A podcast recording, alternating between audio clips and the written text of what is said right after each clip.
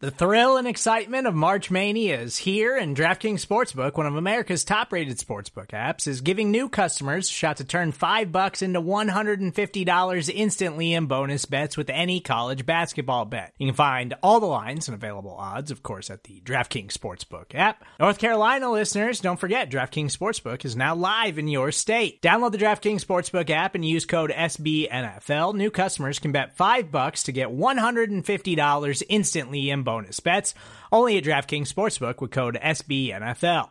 The crown is yours. Gambling problem? Call 1 800 Gambler or in West Virginia, visit www.1800Gambler.net. In New York, call 8778 HOPE NY or text HOPE NY. In Connecticut, help is available for problem gambling. Call 888 789 7777 or visit ccpg.org. Please play responsibly on behalf of Boot Hill Casino and Resort 21 plus age varies by jurisdiction. Void in Ontario. Bonus bets expire 168 hours after issuance.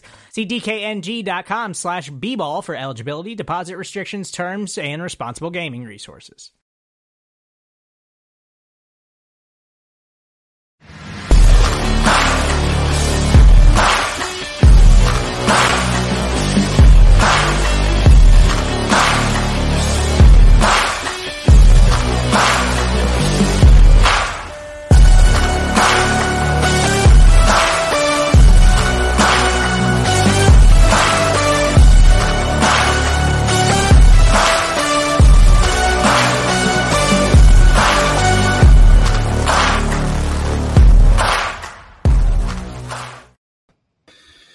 Happy Wednesday. Hope you all had a happy Halloween. It is the Orange and Black Insider Bengals podcast. I'm Anthony Cosenza, joined by John Sheeran. And unfortunately, we are not going to be talking about a win for the third consecutive week with the Cincinnati Bengals. They get back to 500, if you want to call it getting back there, based on what we saw Halloween. It's not inaccurate. Yeah. Yeah. I mean, good Lord, man. That was pretty much one of the worst types of performances they could have possibly put out there on Halloween. John Sheeran, how are you, bud? Hopefully, you had a good Halloween despite what happened Monday night. I did, and I decided I wasn't going to let football ruin the weekend. The Bearcats Good dropped dropped an unfortunate loss at UCF on Saturday. We were already kind of drinking at that point. We were going to go out as uh, in Halloween costumes and everything. I'm like, I'm not going to let that ruin it. And so my weekend was already fine. The Bengals, wow, that was that was a stinker though. Like, there's no there's no hiding that. You were a a better and a more emotionally stable man than I am, John Sheeran, because I did not have, and I didn't even have two teams to watch and play and or stomach a potential loss from two teams. I just had to stomach the one from the Bengals, and it was not good. Look, I mean, we we thought this was maybe going to be a little tougher than usual because of some of the players the Bengals were missing going into this one. Um, but here's here's what bothers me, and we can talk, you know, as we get get into you know breaking down this loss here, John. One of the things that bothers me the most here about this is number one, you're now 0 and 3 in the division, which is a steep, steep hill to climb, albeit the, the division is very, you know, jam packed in terms of records and whatnot. But 0 and 3 in the division.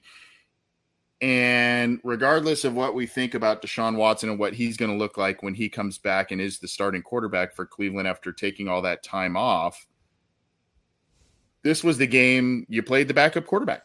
And this was the game you didn't have Denzel Ward. And this was the game that you kind of felt like this is the one you, you, should have. If you're going to split the series, you should have this one. And not only did they not have it, it was a comedy of errors. It was inefficient.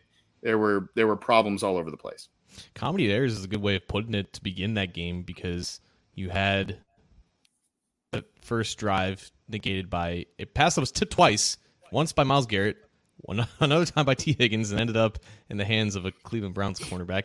Then you had a blocked field goal, and then you had Amari Cooper throwing an inter- interception, and it was 0-0 at the end of the first quarter, and it's like both teams can't get out of their own way in this one, and it didn't feel like things were completely out of hand until maybe like the second quarter, the beginning or the middle of the second quarter, I want to say, when the Browns were faced with a third and medium and they max protect against the Bengals pass rush, who only sent five, but they drop back Sam Hubbard into coverage, and then Amari Cooper gets like one of their biggest completions of the night. At that point, the Browns' win probability was about uh, 40%. It jumped to 49% after that play.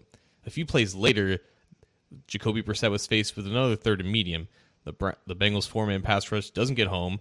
Mike Hilton allows a back shoulder fade to Mark Cooper, who again converts a first down on that drive. The Browns' win probability pops up to 57%. And then you had the first touchdown of the game. Nick Chubb, uh, basically has the quarterback after Brissett motioned out. The Browns tried some trickery there. Browns go for two after the Bengals inexcusably have 12 men on the field for an extra point, which, yeah, that shouldn't happen. Browns go up 8 nothing at that. And yeah, the offense for the Bengals, they never really seemed to find any sort of consistency after that first drive. And it's like that interception took a lot of life out of them. And it was already, I think, tougher than maybe we gave we gave them credit for without Ja'Marr Chase. We saw the limitations of the offense as a whole, even against the Cleveland secondary that doesn't that didn't have their best. well, Denzel Ward's not playing great this year, but he's still uh, a piece for, of that defense that that matters, right? So they had a backup playing for him, and their defense has been suspect all year. And the Bengals couldn't stretch the field against them outside of a garbage time Tee Higgins mossing down the sideline. And who knows if Tee Higgins would have scored on that opening drive had he had he didn't get obviously interfered with and it was a no call, right? They still got the ball down to I think where Higgins got interfered later in that drive after converting another third down or two. So it's not like it completely killed that drive at all, but it seemed like the opening game script was all the Bengals could rely on in this game, and it, just like the in past Browns games, they let the script get away from them, and as soon as they drop down by one or two scores, the Browns pass rush just comes alive, and that's what they did uh, late in the game.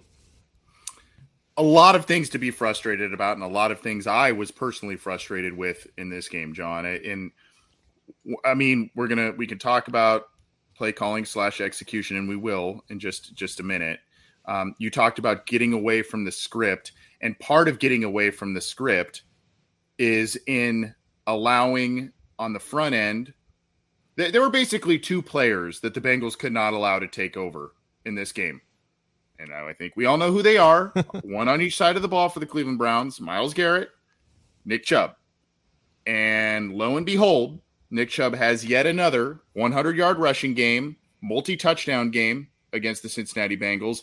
But John, that came after the comedy of errors, and that came after Myles Garrett started to make impact plays in this game. Myles Garrett had the tip that caused the interception at the when the Bengals were moving the ball down the field.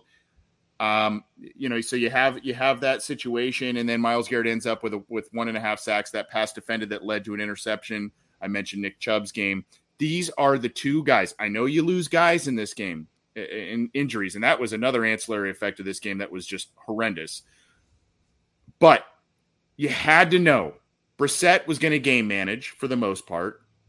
They were maybe going to try some of that trick stuff with Cooper, right, and and others, but for the most part, you had to have Chubb contained, which the defense largely did for quarter and a half or so when that game was manageable, and you had to disallow Myles Garrett to not have an early impact, which he did. And so they both have a major impact. These are the guys you have to key on, and yet the Bengals still allowed them to have their way. And that's ultimately why there is another lopsided loss in this recent history between these two teams. And I think that's the biggest thing when you look at these two teams facing off against each other because it's been said many times how the Browns end up just being a terrible matchup for the Bengals schematically and where their their strengths are compared to the Bengals' weaknesses and whatnot. And I, I do think there's some weight to that, but the Bengals not having, I guess, two of the best players, but more, more recently not having their game breaking offensive weapon, and the Browns having their game breaking defensive weapon, that ended up mattering more than anything else in this game. I don't think the Bengals offensive line played terrible. Like I don't think they played terrible, period, because most of the line played well. The your interior trio of Volson, Karras, and Cappa, they played phenomenally. Now, the competition that they faced weren't as strong as the likes of Jadeveon Clowney and Myles Garrett. The problem, man, it's like every time that Myles Garrett plays the Bengals, he gets the absolute worst possible version of Jonah Williams. And obviously, that's a terrible matchup for the Bengals because Williams, for as technically sound as he is, he has physical limitations, and there are no physical limitations that exist with Myles Garrett. But for the first, you know, quarter and a half, Myles Garrett wasn't that much of a factor from a pass rushing standpoint. Obviously, tipping that ball and getting the interception, that's another part of his impact. But I know that fans wanted to plan against Myles Garrett, and one of those plans is, oh, yeah, just chip him, right? He got chipped, And that's how the first sack happened because Perine chipped him back inside, and that just aided Yeah. his spin back to the inside. Yeah. Like great Yeah. players just make great plays. There's only so much schem- schematically that you can do. At some point, you need to rely on your players just stepping up to the challenge. And every time, specifically with the Browns, but just this season, Jonah Williams has given up eight sacks. And I feel like he's only had maybe 18 bad reps this entire season. When he loses, though, Nick Grayson pointed It's this out. Nick Grayson- disastrous. no, it is it- when he disastrous. loses, it is very loud. It is the it is the decibel level of a metal concert. That's how loud his losses are, and that's not sustainable by any means. It's just a weird place with Jonah Williams. I don't think I don't think it's fair to call him a bad player, but when he loses, bad things typically happen. More so than like another offensive lineman who loses maybe more slowly. When he loses, he loses quick, which is not something that you can have at your left tackle, obviously. But Myles Garrett, he's a mismatch versus everyone, right? And when you're down by that much that early in the game, and you're, you're trying to stretch the field as in as many ways as possible, but you can't, it just becomes easier for defenses to, to tee off on you like that. And there's no reason why Myles Garrett shouldn't have success at least a handful of times against Jonah Williams. I want to talk about because you mentioned it a little bit execution and, and play calling, and we're going to definitely touch on that. Okay, and and uh, Uh, execution versus play calling also. I mean, there's a lot of aspects to that specific topic that we're going to get to, but I want to I want to just quickly rehash something you brought up because I don't have an answer for it, and that is why is this such an uphill battle for this edition of the Bengals roster against the Cleveland Browns? I know Garrett provides a lot of problems. I know Nick Chubb is an excellent running back and arguably the best in the league.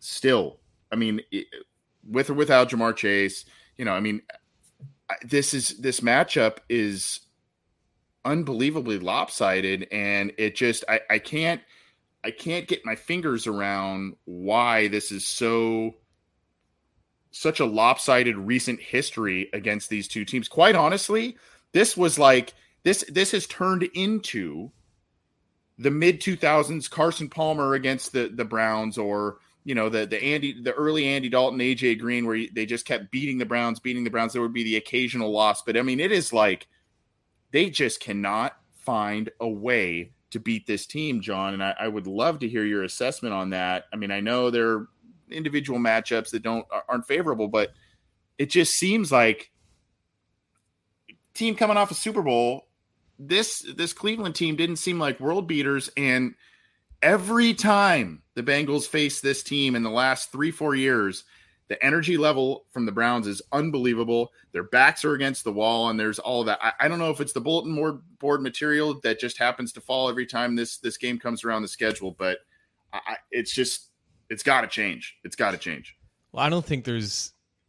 I, don't think that the Bengals weren't motivated in this game. They they hear all the talk. They hear people like us talk about how they just can't beat this iteration of the Browns team. What it comes down to, it's been the same thing at least from for me for the last three years. It doesn't matter who's a quarterback; they do the same things at from an offensive standpoint, and it just works. Like this is why I think Kevin Stefanski is a better coach than he gets credit for. Because if we if we are to determine that Lou Anarumo is a good defensive coordinator, he has yet to have a good day against the Cleveland Browns offense with Baker Mayfield or Jacoby Brissett or Case Keenum for that matter. Even though they didn't really play the starters in that game, but Jacoby Brissett entered this game as one of the worst quarterbacks under pressure. The Bengals couldn't pressure him at all, and it was very clear from the start how they were trying to mix up certain blitz packages to get in his face early. And the Browns' offense line just handled it with ease. And then they were down one of their best players in Wyatt Teller, but other than that, all their offensive linemen played outstanding. They they would not allow Brissett to get touched up until I guess that one zero blitz and late in the second quarter worked, where Vonn Bell just kind of screamed up the middle. Brissett was clean for most of the game, and it, from a schematic standpoint, from a play structure standpoint, it didn't look anything different than what Baker Mayfield was doing to them, you know, in the in years past. Brissett was just doing these misdirection play actions with these deep crossers, and guys were just finding open vacancies down the field because you have so much again crossing and mesh concepts and, and misdirection in the in the box where your pass rush is getting stifled from the beginning because you're so worried about Nick Chubb, you know, you know, finding that hole towards the outside and cutting it back. And you have a lot of miscommunication in your defense in general, and guys are just finding vacancies down the field. And it doesn't take a great quarterback to just take advantage of that when he has clean pocket after clean pocket after clean pocket. Brissett was almost picture perfect in this game. He barely had any incompletions because there was just nothing to really trouble or, or, challenge him either down the field coverage wise or no one really ever got into his face. So for as much as people want to you know malign the Bengals offensive line, I think the defensive line played the worst game in this one. They they just couldn't get to Brissett at all,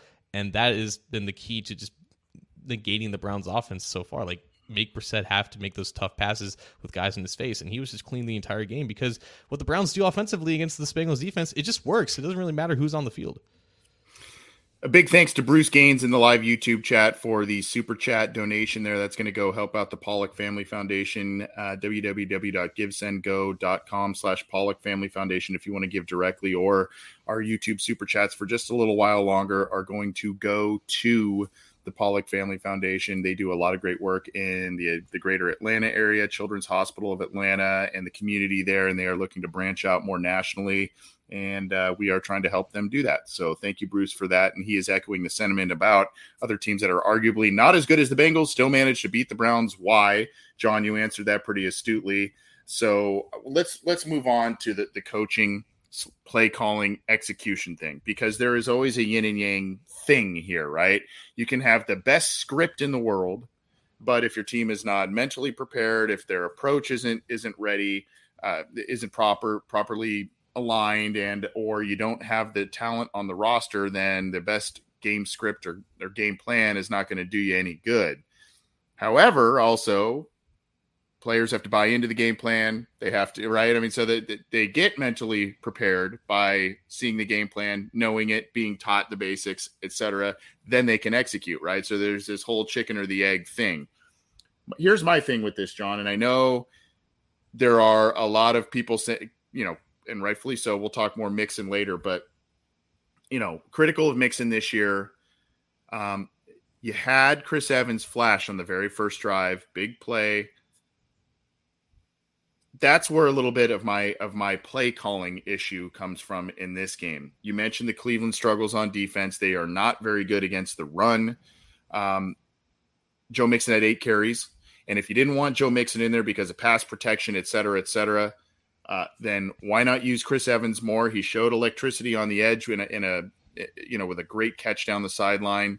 I understand the Bengals were down by a lot later in the game, causing them to not run the ball as much when the game was very manageable. I, I just feel like no Ja'Marr Chase, bad Cleveland defense. I, it feels like this was a game that you maybe wanted to try a little bit more balance, and that's where my play calling issue a little bit comes from in this one. But again, the the matchups or what have you, for some reason, this game is in it seemingly is in the players' heads because they do not execute well against this Browns team. I think if we're to look at this game compared to the Falcons game in terms of what they had to do, I, I don't disagree with their plan out of the gate. And for the most part, it worked. Like out of the gate, when that first drive, they converted mm-hmm. third downs. Like they were moving the ball without Ja'Marr Chase on the field. Mixon didn't really get any rushes early in the game. He got some passes out of the backfield that was almost like their extension of the run game. They were trying to spread the Cleveland defense out to maybe then go back inside. It had things gone accordingly, but that didn't work out because it got stalled out by the turnover and then pass protection issues kind of followed suit. And your pass protection, like we've talked about this so many times, when the Bengals were not as good as they as they currently are, like when you're down by a score, multiple scores, guys like Myles Garrett are just going to tee off on you because they know that you're not going to run the ball in that situation. So when the Bengals come out of the gate in a similar script to when they you know they came out against the Saints and the Falcons and when they had those varying levels of success. Like I, I don't disagree with going away from that because you have to do the same things with the Browns as you did with the Falcons. You get them you get them out of their game script and then you maybe change the game in itself. So I think when it comes to this plan and, whatnot, I, I was a little confused as to their plan with Tee Higgins. It felt like they didn't really get him involved as much. It didn't feel like he was really playing his best in this game in general. He got a lot of Greg Newsome, who played pretty well, but I think this is an opportunity for Tee Higgins to just kind of be fully utilized as that true X and do all the things that Ja'Marr Chase typically does well. And I don't think that you can just say that, oh, just because Higgins doesn't run as fast as Chase doesn't mean he can't stretch the field. I feel like that's not giving him enough credit. So I feel like there needs to be a little bit more freedom with how they get Higgins involved. And that in turn, like having that true X out there, it opens up the middle of the field for Tyler Boyd. And when neither two are happening, it really, really, really restricts the offense for what they can do. And there were just a lot of times in this game where the Browns secondary didn't really have that much to worry about because routes either weren't going past the sticks or all routes were going past the sticks, and you had Burrow kind of you know fearing for his life in the pocket there towards the end of the game. So nothing was really working in the passing game after that first drive. As far as Chris Evans goes, man, I'm I'm I'm kind of done talking about it to be honest with you because we don't have the answers. The, the media tried to ask Zac Taylor about it today, and he basically He gave him like, yeah, he's, he's, he's got Yeah. a, he's got a role, and that's what it is. Like at this point, like no one knows. I don't know what the dynamic is, but we don't know. We don't have the answers. I feel like it's just it's kind of moot at this point. Well, uh, yeah, I mean, I, the the play calling for me has been something that uh, it, I think it's overblown, but I think there are instances when you use hindsight, you know, you can say, what what what happened here? And to me, I just feel like with with some of the the injuries, um, I, do agree with you that early on, I think that the script was was right. It just Garrett made a, an excellent play that ended up derailing that drive to start the game, and I think. I do think, honestly, looking back at it, I do think that if the Bengals did score some points, got an early lead, say from that initial drive, maybe we would have saw more Mixon, right? I mean, I think I think that might have been the game plan, a little more carry sprinkled in there, but um, that's uh, you know it's it's up for debate here. Um, apparently, uh, we've we had a couple of different things come up in the live chat. Uh, one of which from Carol pointing out that I'm not a Bengals fan. It's shown for the past nine months. So, okay, uh, you take that for what you will. But thank you, Carol, for watching anyway. Uh, and then we have a great uh, super chat from Mr. Whisper uh, super chat there. Great donation to the Pollock Family Foundation. Is it time to start talking about Pollack? This is going to lead nicely into our Believe It or Not segment in just a minute, but is it time to start talking about Pollack? Hate to say it, but a lot of complaints from the Dallas fans about him were that he was a player's coach and great at installing a system, but is not great at technique or teaching technique. Thoughts? Um, I, I don't know. The the, the I, I know Mixon seemed to really like Pollack's return when he came back, but uh, you know, I- there there are questions about this offensive line that still linger. But like you said, I think I think the interior of the line have has has solidified itself based on the acquisitions and new players in there. You have a fourth round rookie in Cordell Volson who is playing like the best rookie guard in the NFL right now over the past four weeks in terms of PFF grade, just in terms of just like just watch him play. Like he's playing really well right now. That's been the biggest challenge for this entire coaching staff, specifically on the offensive line, like getting that guy up to speed. And he's gotten up to speed. You have Ted Karras and Alex Cappa playing the best football of their careers. You have Jonah Williams giving up sacks. You have La'el Collins battling through both a back injury and now an ankle Yep. injury, and he's not 100%, but he's still, you know, somewhat getting the job done. I don't think this is a coaching issue, to be quite honest. And I think if it was, we would see more miscommunications within the offensive line, but they right now are doing the best I've ever seen them at passing off stunts and just working as a unit together. They are, yeah. There's a lot of individual losses that you can point, mostly on Williams because he has given up the eight sacks. I don't think this is necessarily a coaching issue. I, I I'm in large part in agreement with you. I do think the other thing, you know, I pointed out in the post game show that um, you know Jonah had a pretty bad knee injury a few weeks ago. Yeah, he, Uh, he's got oddly dislocated enough- knee. We, we forget about it. I mean, so oddly, he dislocated his kneecap reportedly and sprained a ligament in his knee at the same time. Oddly enough, the Ravens game was one of his best PFF scores that he's had on the season. So, I mean, take that for what you will. But, uh, I mean, uh, yeah, Support for this show comes from Sylvan Learning. As a parent, you want your child to have every opportunity, but giving them the tools they need to tackle every challenge, that takes a team. Now more than ever, educational support tailored exactly to what your child needs can make all the difference. That's why parents have trusted Sylvan Learning for 45 years as the ultimate teammate in their child's educational journey, instilling in them a love for learning and a passion for reaching the next level. And Sylvan's Insight Assessment can identify gaps in learning and areas that could be of concern for your child. It's a 360 degree view into your child's learning that you can't find anywhere else and helps ensure that your child didn't miss something in school that might put them at a disadvantage in the future. And right now, it's the best price of the year at $29. Go to sylvan29.com to learn more and get your child's assessment for only $29. That's S Y L van29.com. When you need mealtime inspiration, it's worth shopping Kroger, where you'll find over 30,000 mouthwatering choices that excite your inner foodie. And no matter what tasty choice you make, you'll enjoy our everyday low prices, plus extra ways to save, like digital coupons worth over $600 each week. You can also save up to $1 off per gallon at the pump with fuel points. More savings and more inspiring flavors make shopping Kroger worth it every time. Kroger, fresh for everyone. Fuel restrictions apply. So uh, it's it's improved. It is improving. But John, the big question now, because a lot of people apparently want us to move on from talking about this loss, uh, the big question now is where are the Bengals at this point in time in terms of you know we, we knew what they what they did last year and now this year the expectations are higher so where where are we at with the Bengals so far this year and that's going to be the topic of our believe it or not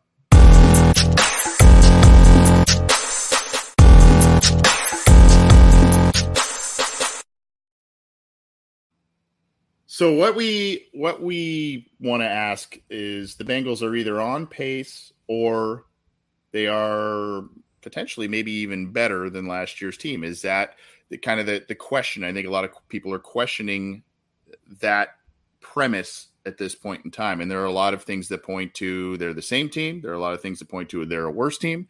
There are a lot of things that point to maybe they are a better team and they're just it, they're just not there yet. Here's the bottom line, John. The the Bengals are a they still remain a wildly inconsistent team.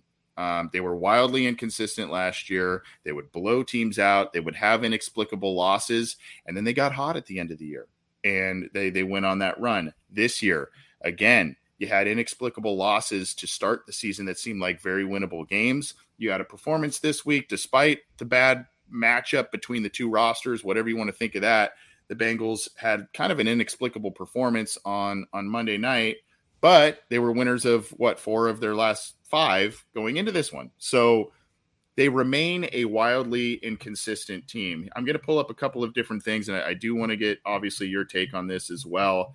But the, let's.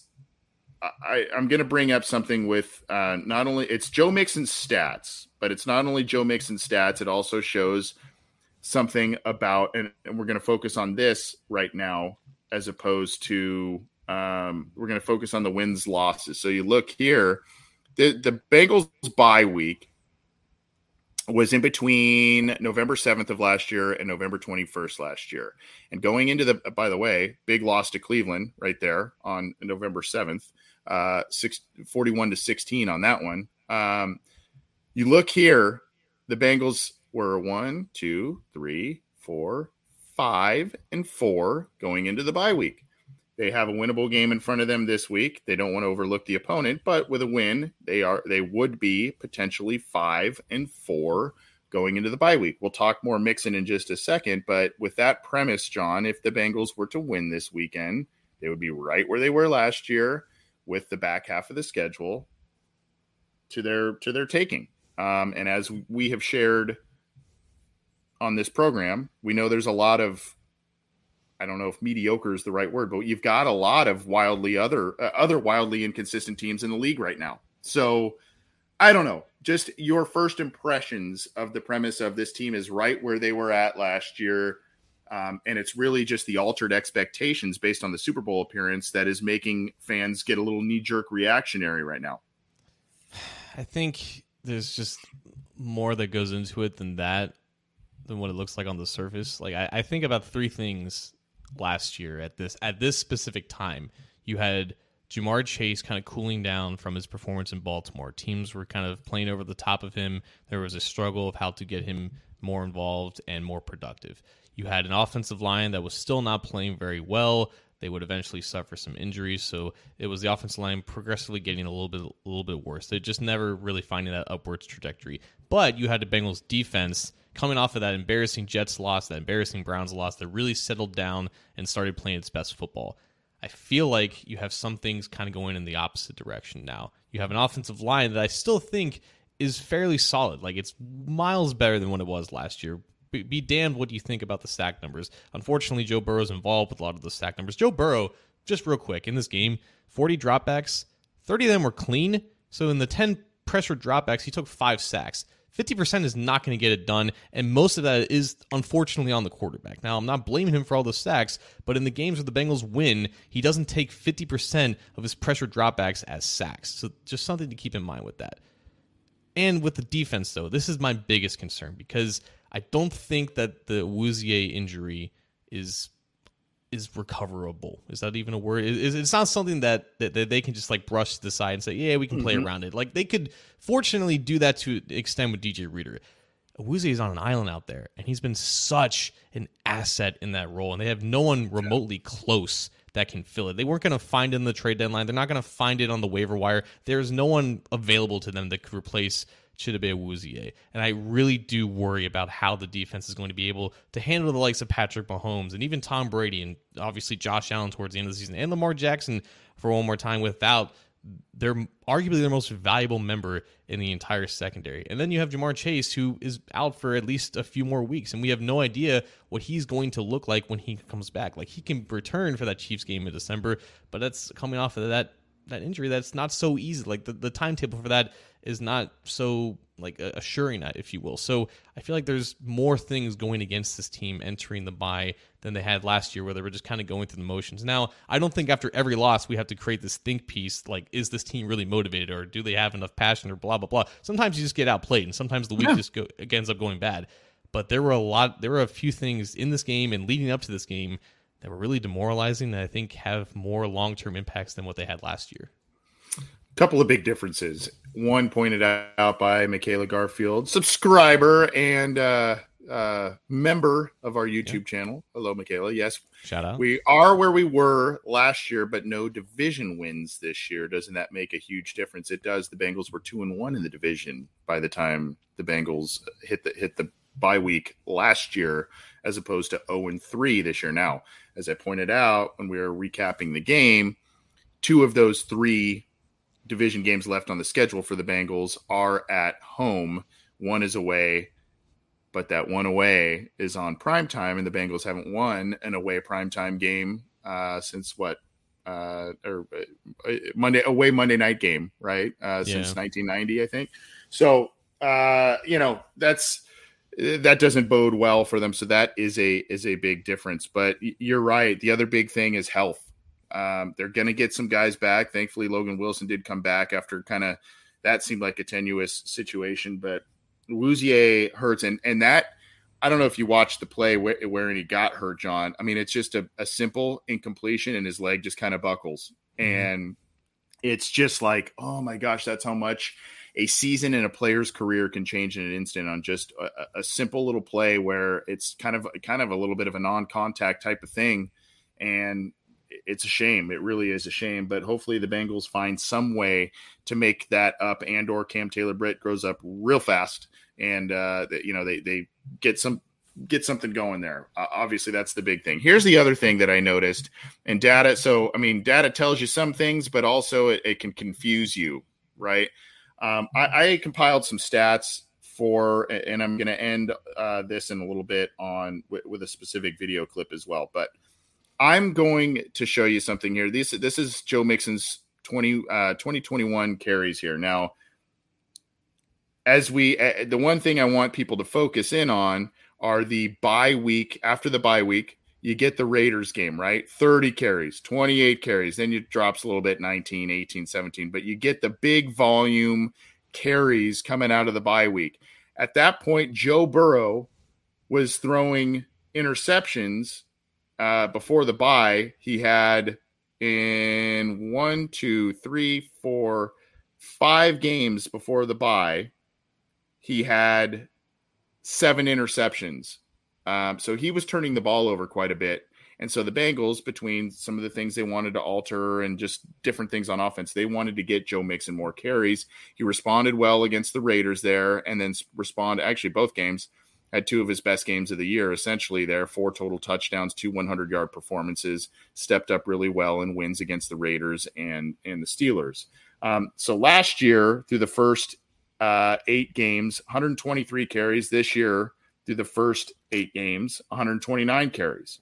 So the volume is there. Last year 572 rushing yards and 4.7 yards per carry though john 432 yards 3.4 yards per carry this year uh, through eight games, five touchdowns last year, two touchdowns this year. Uh, Mixon has doubled up receptions, 17 last year through the first eight games, 34 to this point. So I guess my question is, uh, we'll see what happens obviously this week against um, against Carolina, but do you do you foresee the Bengals potentially with the Chase injury, with the defensive injuries, with you know kind of getting shellacked a little bit this this last week? Do you foresee a similar situation where they go, hey, let's go back to the well a little bit and do what we did last year, fix, try and work on things during the bye week, run game, get Mixon right. And we're going to see these kind of high volume carries the first couple of games out of the gate to kind of steady things out if they're able to do that. Or do, is this, again, I, I look at it and I go, the yards per carry and whatnot are just aren't there as opposed as opposed to last season. So I don't know if they're going to do that. Yeah, man, it's even more than the yards per carry. Like it's been, I mean, this has been harped on a lot. Like his inability to generate yards after contact is just, I mean, it's pathetic. If we're talking about like a twelve million dollar per year running back, like he's just not, he's not been valuable on his own. Like when the entirety of a running back's value is determined by the blocking that he gets, then he is by definition just replaceable. Like if Mixon doesn't provide any surplus of value with the ball in his hands for what he personally can do, if the scheme has to be tailored perfectly to what he's best at, like that that that tells you unfortunately a lot about the current state of that running back and the fact that he's in his sixth year now with so many carries under the hood. I think with this plan though, it comes down to how the Bengals defense can keep them in games. I think with those games last year against the Raiders, against the Steelers, their defense played really well. Like it was the shell of Ben Roethlisberger at home. It was you know Derek Carr and the Raiders making some mistakes. Like there weren't any moments in those games where they, it felt out of hand at all. Like they they dominated the bank, the Raiders, if, if you will. Like they didn't really play like twenty points better against the Raiders, but they were always in that game in these upcoming games against the Panthers and then the Steelers Monday night, you have potential situations like that. Uh, we could talk more about the Panthers later because they're the next opponent, but like the Steelers, no one should be worried about getting blown out by the Steelers at this point, knock on wood. So that's a game where you could see them maybe committing more to it and trying to reestablish some type of identity identity there because they can't get the same efficiency in the passing game. But if you're in a situation where if you can't rely on your defense and you're and you need to score points at a quicker rate because your secondary is getting exposed without your best cornerback, then the situation unfortunately gets reverted back, and they're not going to hesitate in going that route if that's the case. So I think it does depend on how their defense kind of responds to some of these things that they're dealing with, and if they can play up to their level even without uh, then maybe we'll see that.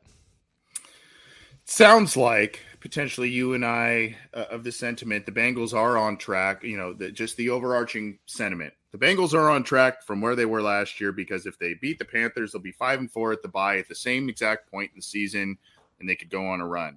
It sounds like we believe some semblance of that, but not all of it because of the injuries, right? Because of some of the things we have seen these past couple of weeks. Uh, some some you know nicks in the armor, so to speak, and then of course the, the disparity of performance in the run game uh, particularly by Mixon. But so there, I, I, think we believe some aspects because of the key players and whatnot, and they will get some of these guys back healthy. But other injuries and whatnot makes us not believe that.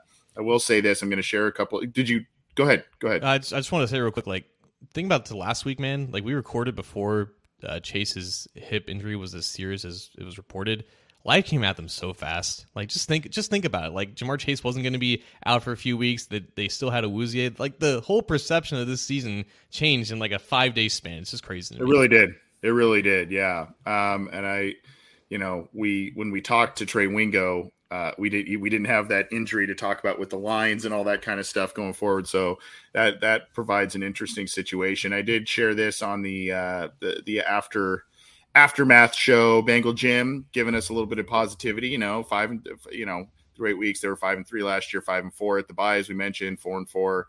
So giving us a little positivity, we love that. And John, I I shared this for some, maybe not everybody heard it, but uh, I'm going to share a video. I was in on a um, a Zoom media call with uh, some of the some of the folks from Thursday Night Football, and I specifically asked Ryan Fitzpatrick and Andrew Whitworth uh, their thoughts on the struggles of the Bengals and the Rams, the two Super Bowl teams, and both those guys obviously played for both teams. So I thought they would kind of bring a different perspective. Here's um, here is Ryan Fitzpatrick, because he primarily focused on the Bengals. Whitworth focused on the Rams part of the question, but um, again, showing a little bit of optimism. Here's Ryan Fitzpatrick, former Bengals quarterback now with uh, thir- and former quarterback of like 28 teams, honestly.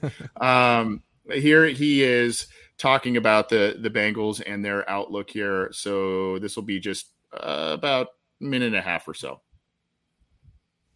All right, I'll talk more about the Bengals maybe, then you can talk about both if you want. But it's just, you know, it's puzzling we think all of a sudden they figured it out. I know Ja'Marr Chase gets hurt, but then we see the performance last night, you know, where it finally felt like this offense is back to clicking and doing their thing. And I, I still don't have a lot of concerns in that department in terms of them making the playoffs uh, and potentially putting together a run. But, you know, when Ja'Marr comes back, there are three receivers and Joe Mixon com- combined with Joe Burrow. Um, it's a, it's it's an unbelievable combination that talent. That being said, it's a very small window now um, of them being able to do this because they're going to lose Tee Higgins in another year. They're going to have to pay Joe. You're going to start to see, you know, quarterback not on his rookie deal. Things start to fall apart a little bit. So this is a small window with all the talent they have to be able to take advantage of it. Um, it, it's just Cleveland seems to have had their number. I mean, for whatever reason, Burrow's never beat them. You know, I think one and seven in the last eight. They just seem to have the right formula to beat Cincy. But I, I still like them. Uh, I still like Anarumo as a D coordinator and the things that he's able to do, and for them being diverse. Uh, but it, it just seems like a week to week proposition with them.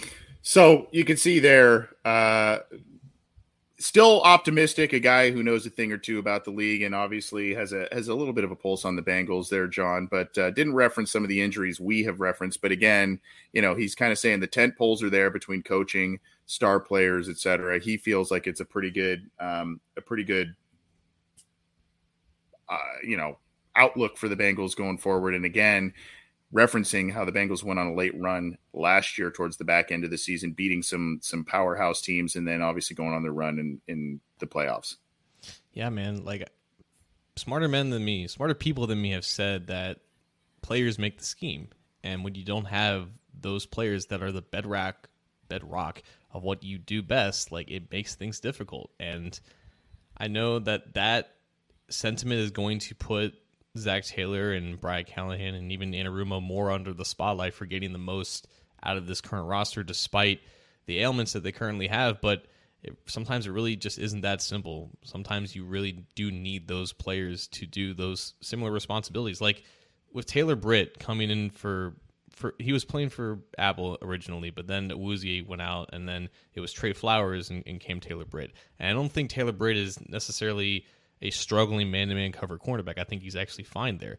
But there were moments in this game where you had plays down the field kind of break apart for the Bengals defense because you didn't have that specific communication between Awuzie and Bates. There was one example where you had both players carrying the same vertical route, and then you had a deep crosser kind of open up down the right side of the field, and there was another explosive play for the, for the Browns offense. It's moments like that where it's like Taylor Britt's not he, it doesn't look like he's doing the wrong thing, but it's the reps that he's not getting compared to Awuzie, and that's just one example, right? Like even without Ja'Marr Chase, you have Mike Thomas. He's not even close to being capable of doing the thing, same things as Ja'Marr Chase is, and neither is Trent Irwin, neither is Trent Taylor. There's no one out there that they can have just to replace Ja'Marr Chase. And yes, Higgins and Boyd are talented on their own, but so much of what they can do is predicated off of just Chase's presence. And it's not taking away anything, but just, it just makes their life so much easier. So it takes everyone from players and coaches to just completely max out their overall abilities to just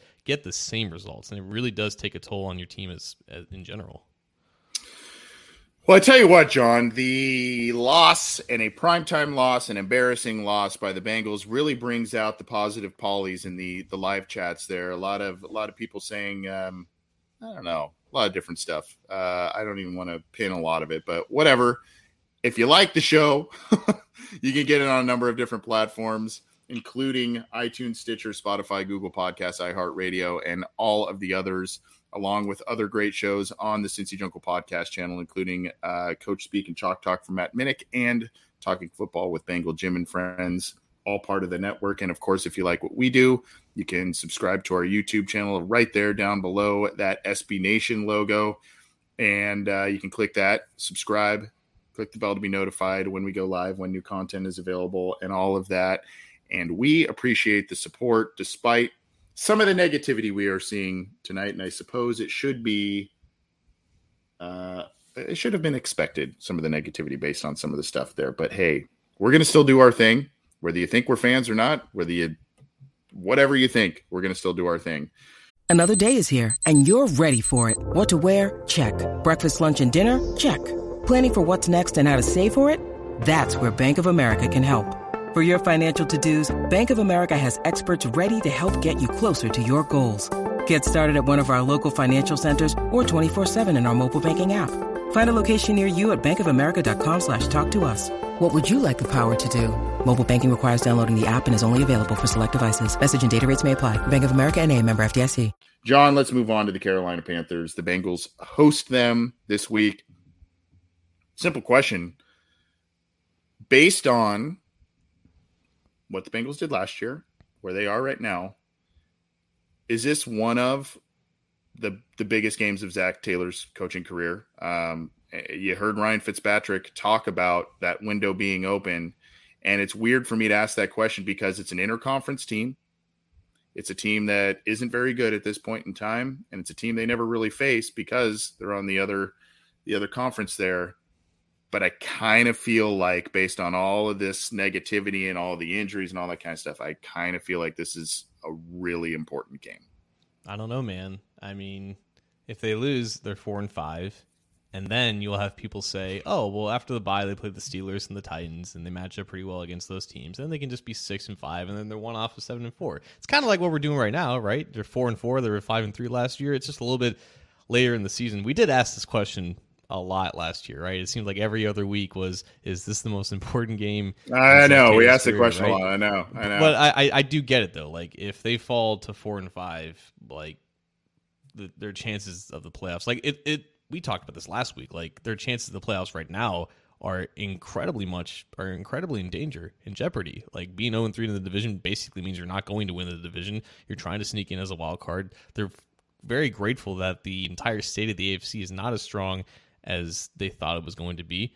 So yeah, like I, I don't think that they're looking at this as like, oh, we can definitely drop this. And they but they weren't thinking about that last week, right? And then they got punched in the mouth. So it just depends on how they can start this game compared to how they started the last game. They can't afford these early game turnovers and they can't afford to let PJ Walker take the top off their defense like he did against the Falcons. Yeah, he was man. impressive last week. Yeah. PJ, yeah. PJ Walker can sling it. Like I remember when he played against the Bearcats for Temple. Like he's not the biggest dude, but he's got an arm that's worth keeping mm-hmm. around in the NFL. So this game looks a lot tougher than it did a couple weeks ago when they were struggling with what Baker Mayfield and Sam Darnold, and you had no idea who was going to be the quarterback. They were hoping that Darnold came back in time, which is a scary thing to say because he's Sam Darnold. But PJ Walker has at least made their offense somewhat functional in certain moments. Like that offense in general, since he took over, it's still I think second to last in success rate in terms of the passing game, but he's made some big plays. I think he leads the NFL in big time throws since he took over in week six. So he's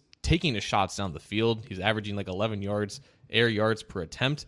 And when you're dealing with a banged up secondary in the Bengals, I don't think they can take a lot of chances with this guy. I think if you just stay on top of DJ Moore and the rest of their receivers and you make Walker have these long, methodical drives down the field, then you're set up to a point where you can at least stay in the you, at the bare minimum you can stay in the game, and then it just depends on what your offense is doing. So this game is very important, obviously, and I, I don't think that anyone at this point can take the Panthers lightly. So it's it's kind of weird because it, both of these teams have a lot of bitterness from the previous week's result, right? The Bengals had just have to have the most sour taste in their mouth based on everything that transpired on Monday night. And then, of course, you have the Panthers who look like they had that game against the Falcons won about three different times, and they did not. Um, and so they are probably, you know, at this point, they are playing for pride and they're trying to get a win for their interim coach and the whole deal.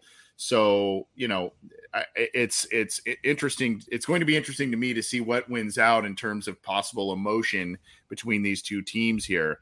Uh, Carolina has engaged in a little bit of a fire sale, right? No, got rid of Robbie Anderson and Christian McCaffrey, and you know, I mean, so they've made some moves to kind of purge the roster a little bit and collect draft picks. But you know, still, like you said, there are some scary elements to this team, particularly against a banged up Bengals roster. And you put up, uh, I will pin this in the live chats and and or you know if you go back and read the chats as well.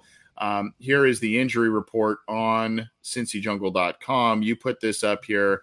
Bengals now have even more guys, particularly in the secondary, resting um, uh, this uh, on as of Wednesday.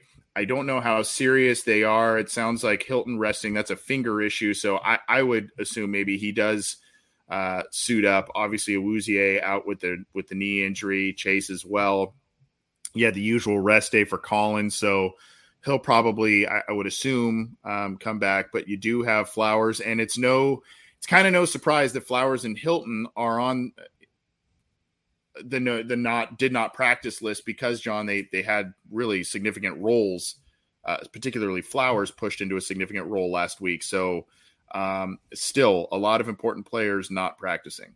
Yeah, so yeah, Trey Flowers, I think, leave the game, which is why Dax Hill ended up at boundary mm-hmm. quarterback for like 10 snaps in this game.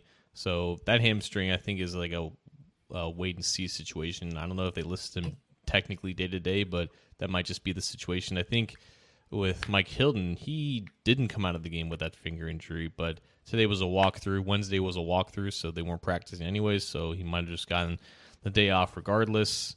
Yeah, obviously Awuzie, Chase, and Josh Tupou aren't going to play. Tupou's going to miss his third or fourth consecutive game with that calf injury. If he wasn't going to be limited today, I highly doubt that he would be in the plans for the game in general. Eli Apple did say in the locker room that he was feeling good after missing this game. He w- he would have been limited today, along with Stanley Morgan, who I think missed the last two games. I want to say you missed the Falcons game and the Browns game.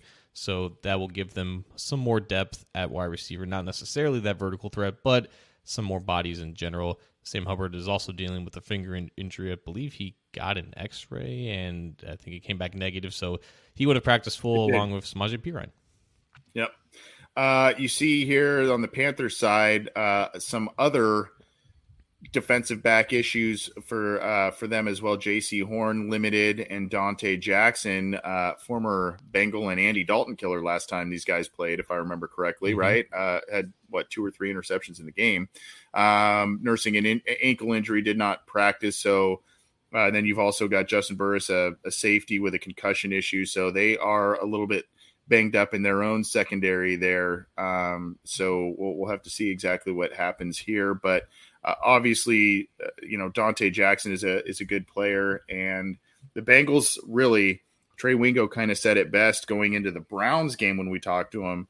Uh, that is uh, really his advice of the Bengals just need to kind of play up to who they are now. Play up to who they are is now a little bit of a lower bar because of the injuries, but this is just a game they got to take care of.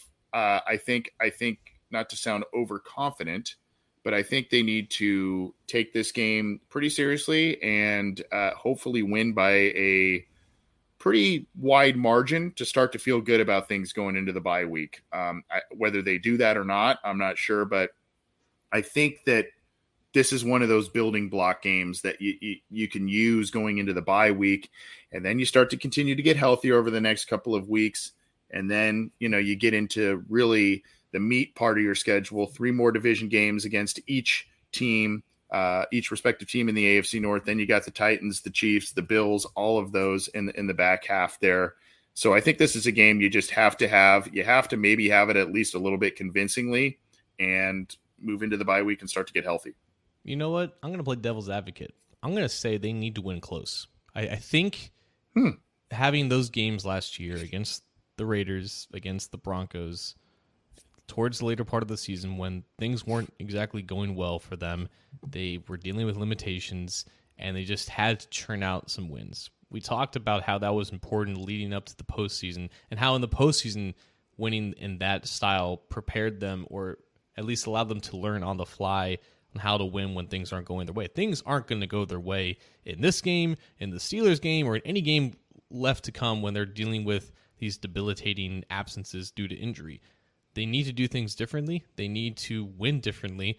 And I think the Panthers aren't going to lay. I mean, they're not going to lay down. Like PJ Walker, he's playing like a decent quarterback right now. Like mm-hmm. that's something that they had. Like they just had Jacoby Brissett drop 134 passer rating on them. They can't take any quarterback lately at this point. DJ Reader, or excuse me, DJ Moore, he's a really good receiver too. Like their offensive line is playing well. It's just a matter of how they match up compared to how the Browns match up with them. And that matchup has been the same status quo for four years now. It hasn't changed. It's probably not going to change the next time they play or the next in the next year that they play. I think what bodes well for the Bengals is the strength of the Panthers pass rush is within their interior. Derrick Brown, who was a former first round pick, didn't really seem to be painting out that well. He's been playing really well in these past few weeks at defensive tackle. And they have Matt Ioannidis, who's playing decently next He's a good player. in Yeah. the interior Yeah. as well. So Brian Burns is on the edge, but he's been their third best pass rusher in recent weeks when they've kind of had this renaissance ever since they've traded away McCaffrey.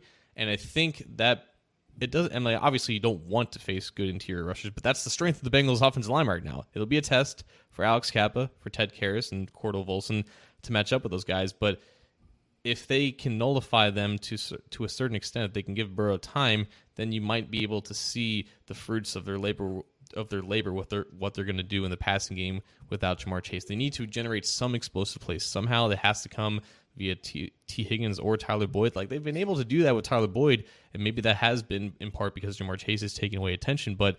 They need to figure out a way to do that. They need to give Burrow time in the pocket. And I think with the strength of the Bengals offensive line going up against the strength of the Panthers defensive line, that might give them that time.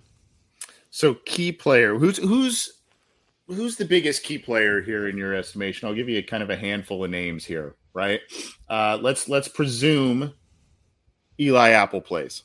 Okay, so based on injuries, based on past performances, etc., and what you think the game plan will be this this week, I'm looking at a few guys: Eli Apple, Jonah Williams, Joe Mixon, or a guy like uh you know maybe maybe a, a mike thomas stepping up what what of those four guys would you say you know that's the person that needs to play a top level game this week in order for the bengals to get get a win Yeah, I think anytime Jonah Williams plays well, the offense is a beneficiary off of that. Um, I don't know off the top of my head if Brian Burns rushes from the right or the left side. I'll have to look that up while I'm on this this talking point. But this is an Eli Apple revenge game. Actually, he did he did spend some time with the Panthers. I don't think the Panthers fan base hates him as much as the Saints or the Giants do. But if Eli Apple comes back and plays at least at a decent clip, that would be such a huge boost because unfortunately Trey Flowers got burned against Amari Cooper multiple times mm-hmm. in that game. Dax Hill, I think he's talented, but he just doesn't seem to be ready to play significant snaps in the NFL right now. Even when he's not at wide corner, it just looks like things are going a little bit too fast for him. It doesn't quite look like his preseason self, and that's explainable because he's facing actual starting NFL players right now. So Eli Apple with Cam Taylor Britt, Taylor Britt's second start. Hopefully things are slowing down for him just a little bit. He can get more practice time as that starter. If Eli Apple plays well enough to eliminate big plays with PJ Walker throwing the ball down the field, I think they'll have a chance. to answer your question about brian burns and looking at it per pro football reference uh, I, I have not you know i don't have his film in front of me at the moment but uh, he has played both left and right Yeah. uh, edge and defensive end spots. I actually seem to that's jogging my memory a little bit that he kind of moves around a little bit. So um, he will probably see Jonah in some capacity, um, and maybe maybe both sides there. We'll see, but uh, definitely a, a, force to be reckoned with. And um, you know, some of those higher athletic guys like a Burns um, can ha- have given Jonah fits before, you know, speed speed around or or you know showing a nice spin move inside, what have you. So we'll see we'll see how that pans out. But uh, we're going to start to close up shop here. We talked about some key players. We talked about the injuries and everything in this one. How do you see this playing out, John? Big big week this Sunday for a game that you wouldn't really think would be a big one for the Bengals, but uh, here we are, four and four, and uh, they have a chance to get on the, the winning side of things going into the bye week. So I never, I never really thought of the game after Monday night game being coming off of a short week, but it technically is true. They have one less day to prepare, and they had one extra day to prepare for the last game. And I think it was at least Jesse who posted on Twitter, kind of right before we recorded, that Joe Burrow is three and one in games coming off of a short week, and that's usually just been hmm. Thursday night games, right? Like going into the Thursday night game, like he's done well yeah. coming off yeah. a short break. So this is a, another chance to kind of bolster that record to four and one, and they've had success kind of having these quick turnarounds, and not every time they've been able to win that previous week. I think this team is in a position. I mean, I, I don't think motivation and like urgency is, is, an issue here. Like they know what's at stake. I don't think it's like oh they're going to come out with their you know their hair on fire like the season lies on this game. Like I don't think that's that's going through their mind. I think they treat most games like that, if not every game like that. Like they always have something to prove. So I don't think it's necessarily that type of thing, but it's just they have one chance before the bye week to get some type of good vibes under their belt. Last game's vibes were just completely off, and we knew that before halftime. Unfortunately, I, they want to get that taste out of their mouth, and they have one yeah. chance to do it before they have to wait two weeks to play the Steelers on Sunday Night Football, their third AFC North road night matchup. Like I don't think they want to enter that game four and five, and I don't think they want to spend two weeks lamenting on two straight losses. So that might play into it. I don't think they cover the spread at all. Like the spread's like seven and a half, and I just don't. I wouldn't bet on the Bengals covering that spread anytime soon. But I think the Bengals eke out a close one. I think they win 22-20.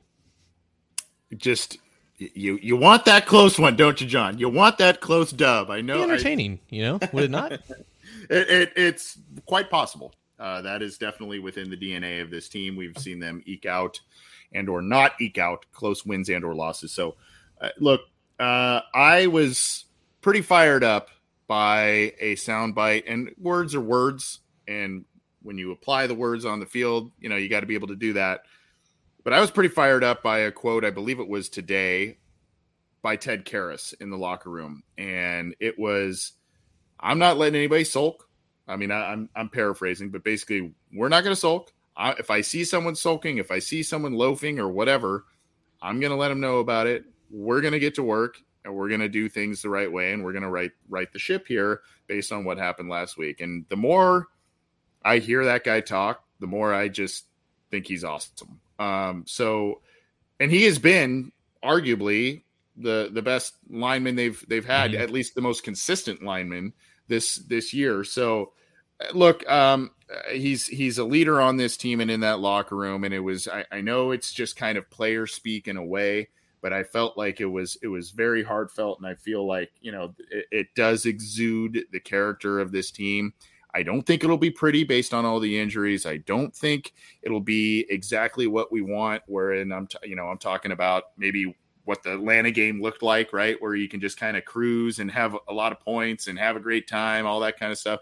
I don't think it's going to be like that. I think it's going to be maybe a little bit closer to what you have there, John. I'll go 24 24 20 Bengals. Um, I, I, think it will be relatively close. Maybe Carolina pulls it a little closer toward, towards the end, but the Bengals end up playing a little keep away at the end and, and kneel it out. But um, I just feel like, like you said, more often than not, some of these you got to have them games.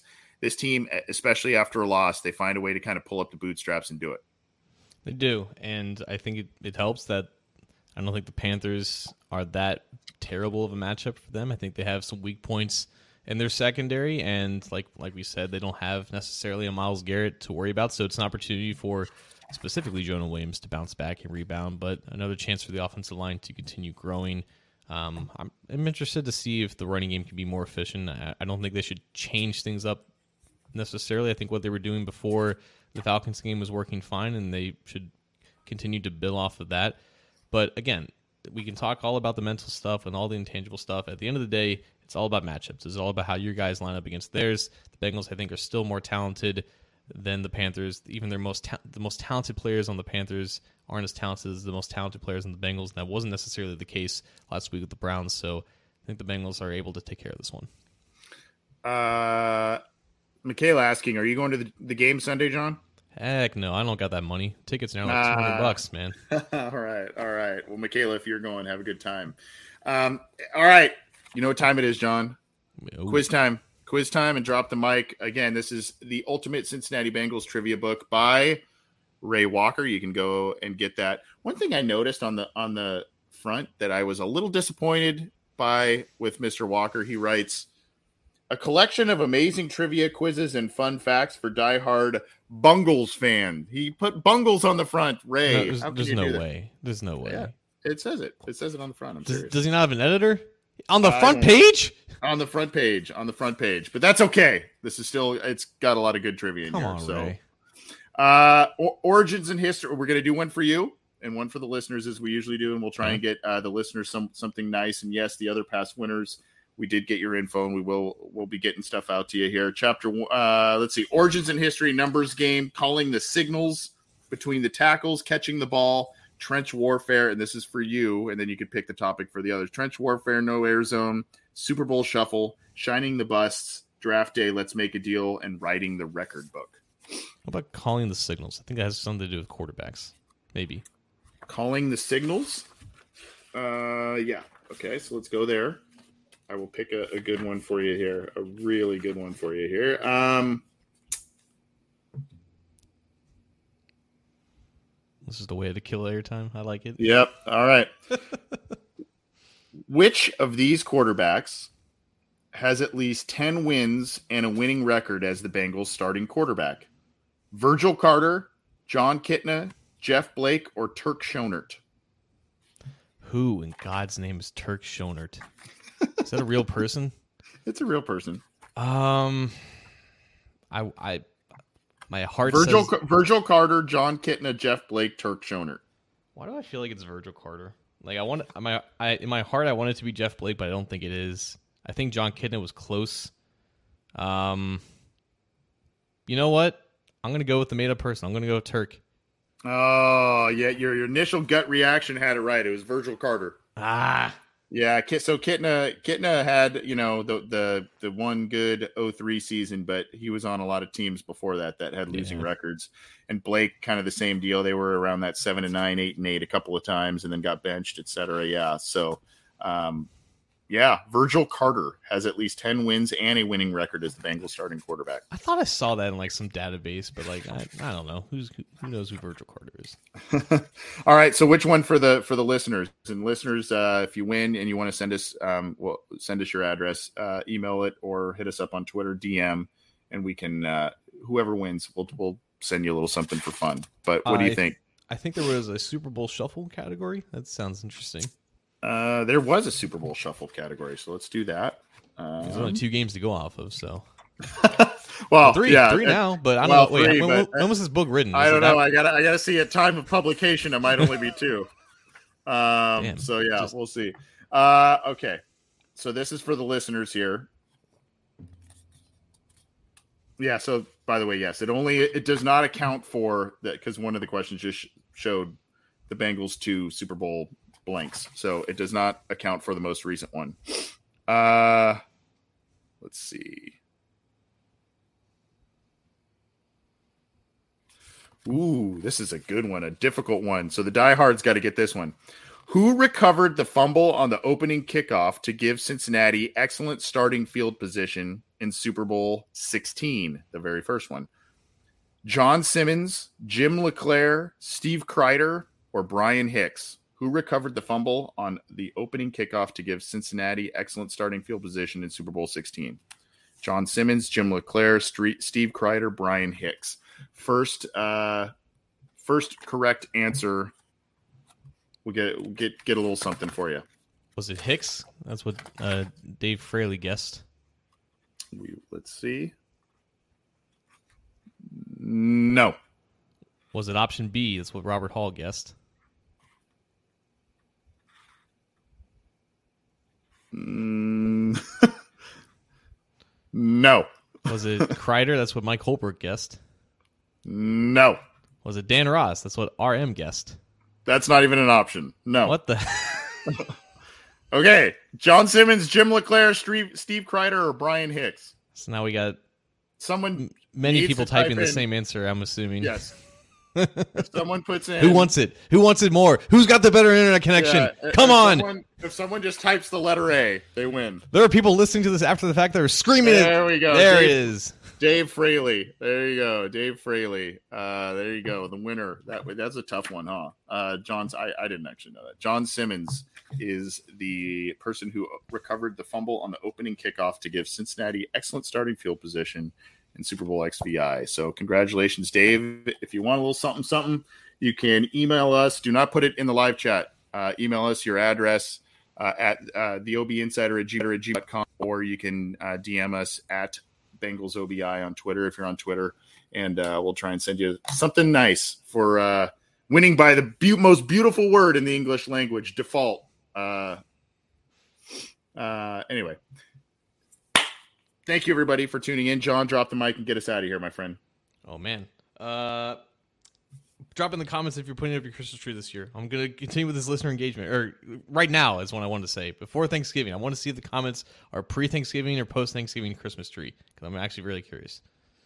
Okay, I like it. Uh, pre meaning meaning, do you put your your tree up before or? I'm before saying, are you like the Zac Taylor family when Zac Taylor comes home from Monday Night Football on Halloween? There's a Christmas tree up in his house. My wife, my wife put one up yesterday, last Yep. night. Yep, yeah, my my wife put one up last night. Yeah, and I think she had a little bit of urging from my oldest, uh, saying, you know, do the lights and do all the stuff. So, oh yeah, yeah. Anyway, yes. So that's that's where I am, and that's where I'll drop the mic. Uh, thanks everybody for participating in trivia. Thanks for tuning in. Thanks for all your engagement, and continue to get all your news, opinions, analysis podcasts at cincyjungle.com. We thank you for your support. As I mentioned, you can get this show and the other great ones on the Cincy Jungle podcast channel on your favorite audio streamer. You can also subscribe to the respective YouTube channels, ours, Talking Football with Bengal Jim and Friends, and of course, Matt Minnick's out there as well. So go do that. Thank you, everybody. Appreciate it. John, thank you. We'll be back to talk more this week on the Bengals, and uh, hopefully they get a win Sunday to turn things around. So we'll see. Thanks, John. See you guys.